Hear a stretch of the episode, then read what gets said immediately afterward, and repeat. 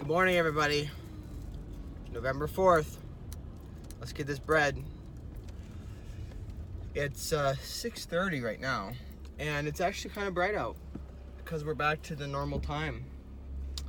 Speaking of time and daylight savings time and sleep, I, uh, a lot of times I have ideas for blog posts that are just really complicated.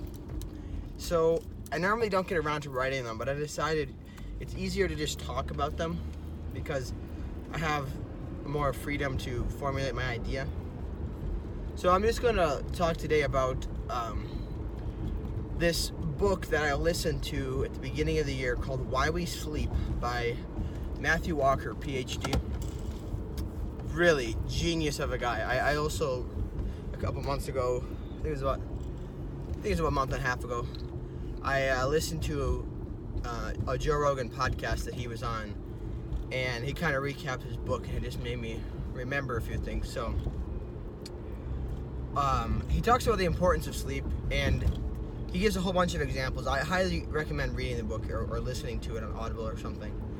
But um, there's a lot of health professionals. He, he states that they say that exercise and and diet are the foundations of health.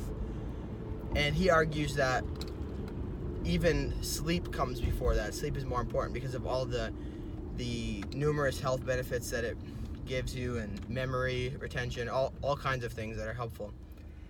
But um, one thing he pointed out, and I don't remember the exact data he cited, I just looked it up before I started this.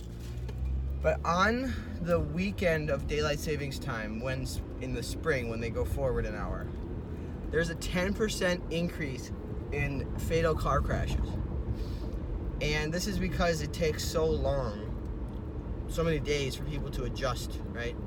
So for me, the past week, I was preparing for the fallback hour uh, to come. So I was starting to go to bed slightly later and wake up slightly later. So it's pretty much the same to me.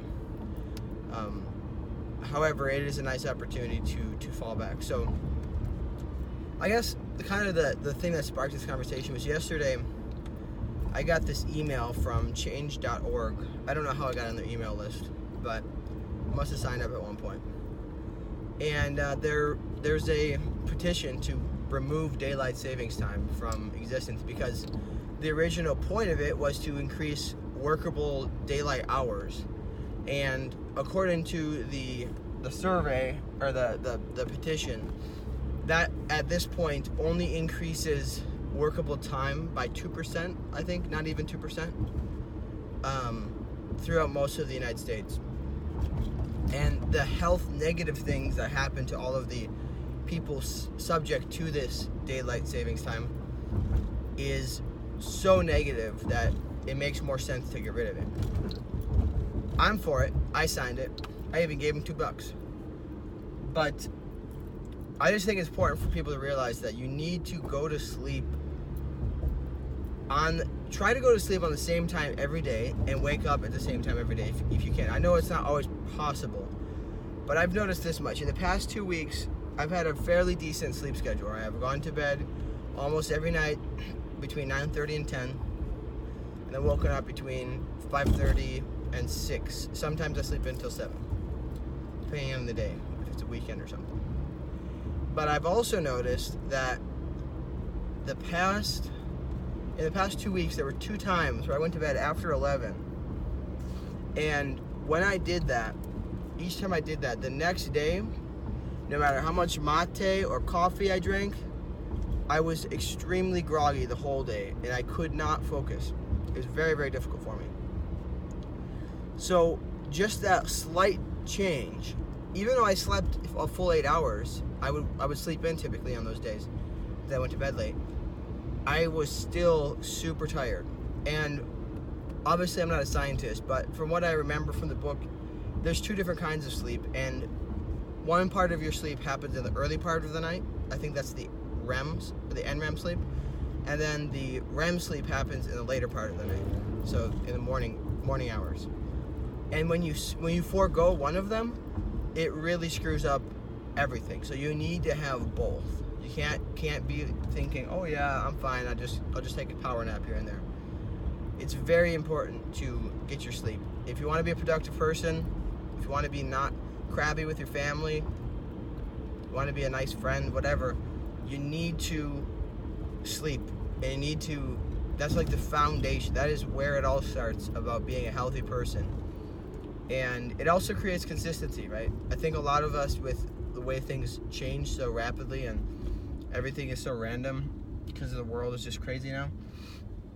We don't really have um, a solid base to operate from. I don't know if that makes sense to you, but something that is consistent throughout our lives.